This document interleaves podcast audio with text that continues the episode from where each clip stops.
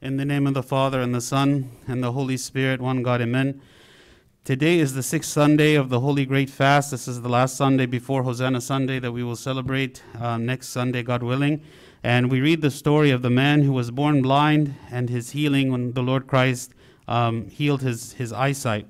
And even though when we read the story and we call it the Sunday of the man born blind, and typically we think of the person who was blind as being this man who was healed, there's actually a lot of people who are blind in this story. Um, and so we can kind of look at the, some of the different events that happen in this story and try to see what we can learn from these people who are blind. The first one, obviously, is the man himself, right? He is the first obvious um, man who is blind, and he was blinded by his nature, right? He, he, he was born this way, it was something out of his control. It wasn't because of anything he had done. And actually, when the disciples asked the Lord, What is it that this man had done, or what is it that his parents had done in order for him to have this affliction of blindness? The Lord said, Neither this man nor his parents sinned, but that the works of God should be revealed in him. So, this physical malady that this man had was intended to glorify God. And so, when we look at this man, even though he lived his entire life without being able to see, and you can imagine that this man who, who, who lived for very many, many, many years, not even understanding that there would ever be a time when he could see, not understanding what was the reason why that God allowed this, um, this sickness to be upon him, and many times we ask ourselves, why is it that God has allowed a sickness? Or why is it that God has allowed a certain trial that we experience? This man lived his whole life without knowing the answer to that question until this moment when the Lord said that this was for the glorification of God so that God could be glorified in him. So even though he was blind and yet he accepted this, this was his life, and then God came and he healed him. And we read about these kinds of trials in 1 Peter chapter 4 where St. Peter says, Beloved, do not think it strange concerning the fiery trial which is to try you, as though some strange thing happened to you. But rejoice to the extent that you partake of Christ's sufferings, that when his glory is revealed, you may also be glad with exceeding joy. That this man, his whole life and the sickness that he had was for the purpose of glorifying God, and whatever pain he experienced was for the purpose of glorifying God. Whatever fear he experienced was the purpose of glorifying God. And then this would be his cross to bear in his life. So we learn from this man that God can use our entire life for his glorification. Our entire life can be as a testament of for the glorification of God to serve someone else. And of course, this man himself, through this healing encounter that he had with the Lord, he himself believed, and he himself, his eyes were open, not just his physical eyes, but his spiritual eyes. He could now have a purpose, have an understanding of his life. The kind of joy and the kind of um, happiness that this man would experience after he was healed was not simply the fact that he could now see that his eyes had been healed and he could see, but now he understood the reason for his whole life. You know, you can imagine someone who goes through so much suffering and doesn't understand why the suffering is, struggles with feelings that maybe God has abandoned me, maybe God doesn't love me, why is it that God doesn't heal me? And then now, not only is this, you know, sickness removed from him, but now the doubt is also removed from his heart, that he now knows that there was a reason all along, and that God was with him all along, and that God loved him all along. And so it was a great uh, act of like, like bolstering his faith like increasing his faith, making him realize that he was an important part of the work of God all along. And actually, now, thousands of years later, that we still read this story and we still learn from it and we still um, try to uh, extract benefit from it. So, this is extremely important, right? This man who was blinded by nature the one who people would look to and say he was the one who was suffering and he was the one who was blind. Actually, after the story is done, he is the one who is not blind anymore. He is the one who is who is actually the one who has received the complete healing, both the physical healing and the spiritual healing. The second main uh, characters in this story was the Pharisees, and they were also blinded, but they were blinded by their pride. Throughout all of Christ's ministry, the three years of ministry that the Lord was ministering to the people, he always had all of these encounters with the Pharisees, and the Pharisees never wanted to listen. The Pharisees never wanted to understand. The Pharisees all refused to believe that the message that the Lord came with was actually the truth. They refused to believe that he was the Messiah. They refused to believe even that he was a good man.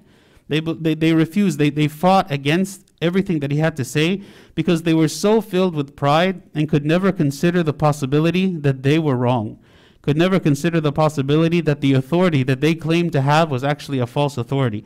And that, and that all that they were doing was enjoying the benefits of that authority in terms of that everyone, all the people would be submitting to them, and that's the only thing that they cared about. And oftentimes we are also blinded by our pride. We, we have a difficult time admitting when we are wrong. We have a difficult time apologizing. We have a difficult, difficult time confessing. Because when I confess, I have to really look in myself and say, what are my flaws? What are my mistakes? What are my weaknesses? And we can see this pride in the, in the Pharisees when the man, even, this man who was born blind, was now telling them, I, was, I am the man who was blind. You know, I, I am the man that was blind, and now that I see. And he's having this conversation with the Pharisees, and the Pharisees do not want to believe that, that he actually was healed because they couldn't accept that this man, Jesus Christ, could possibly be able to do this kind of a miracle because they hated him. And so when the Pharisees are responding to the man, they say in, in verse 34, You were completely born in sins, and are you teaching us? And they cast him out.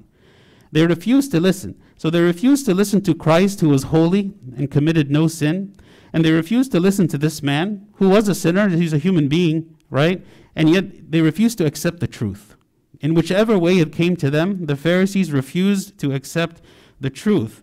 And so this is a, is a reflection of, of our society, right? We are in a society that refuses to, to believe the truth. There might be something completely obvious, completely obvious and true.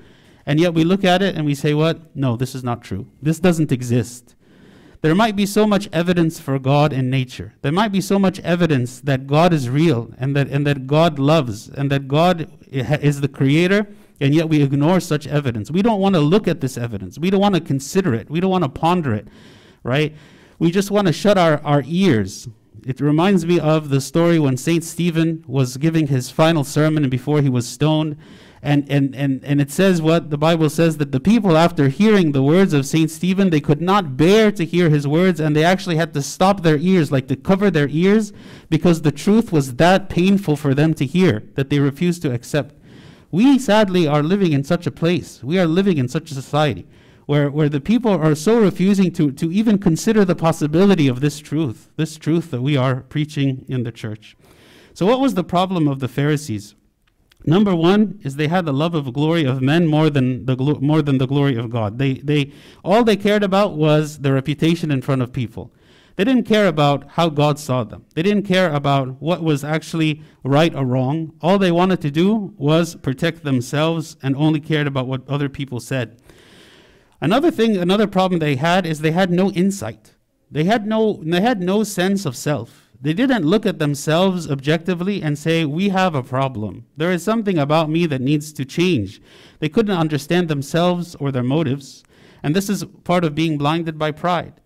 And we sadly fall into this as well. Sometimes we, when we look at ourselves, we do like what the Pharisees do and we stop our ears.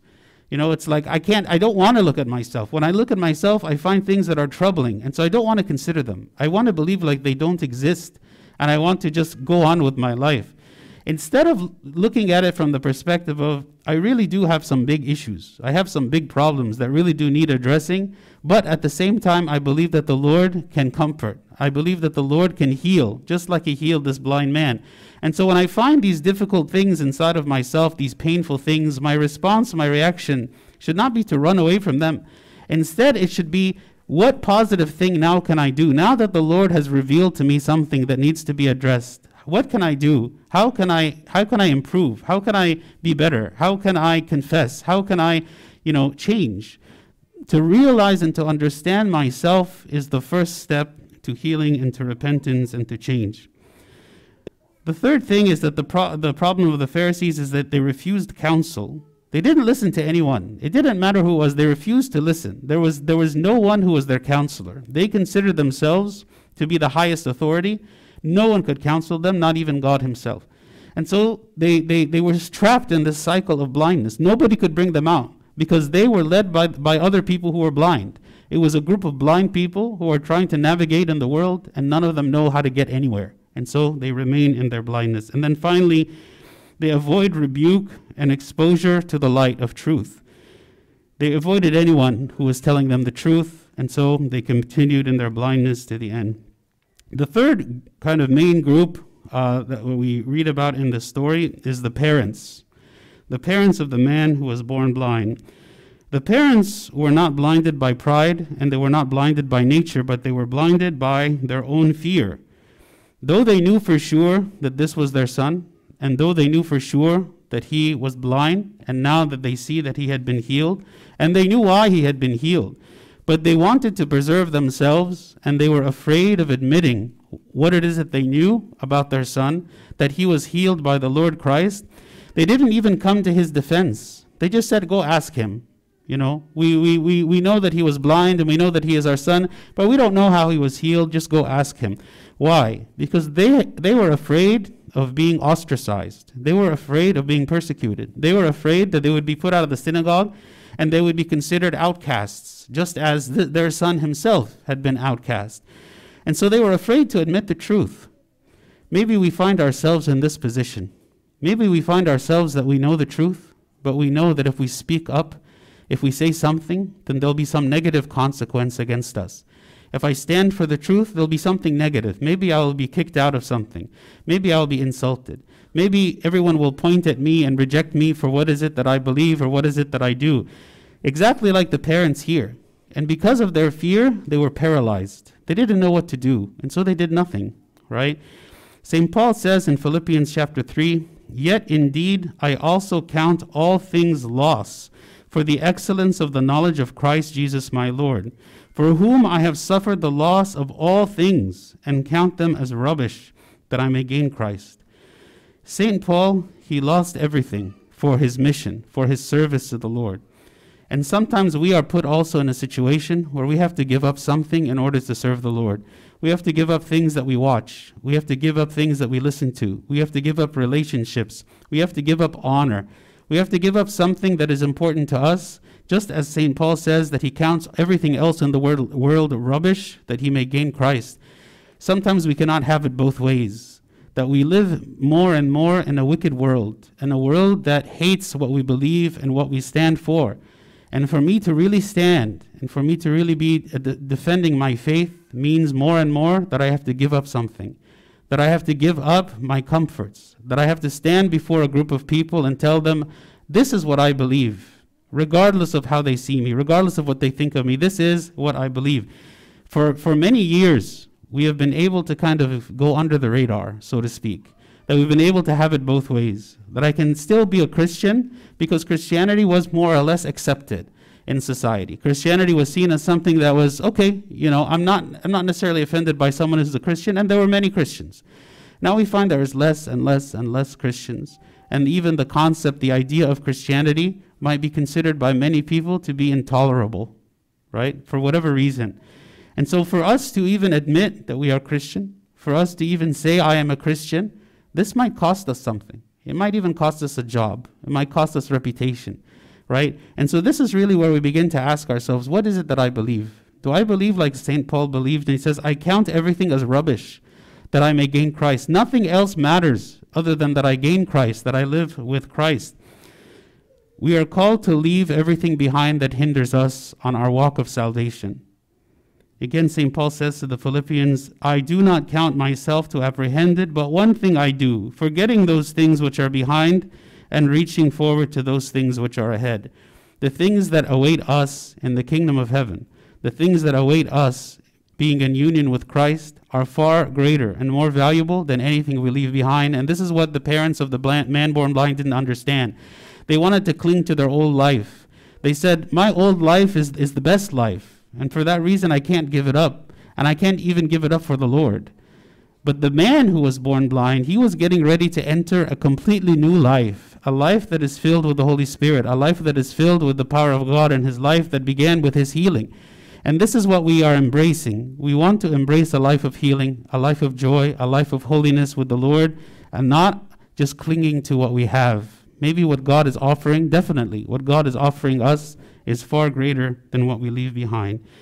So finally, we spoke about these three different groups of blind people. There was the man who was born blind, there was the Pharisees who were blind, and then there was the parents who were blinded by their fear.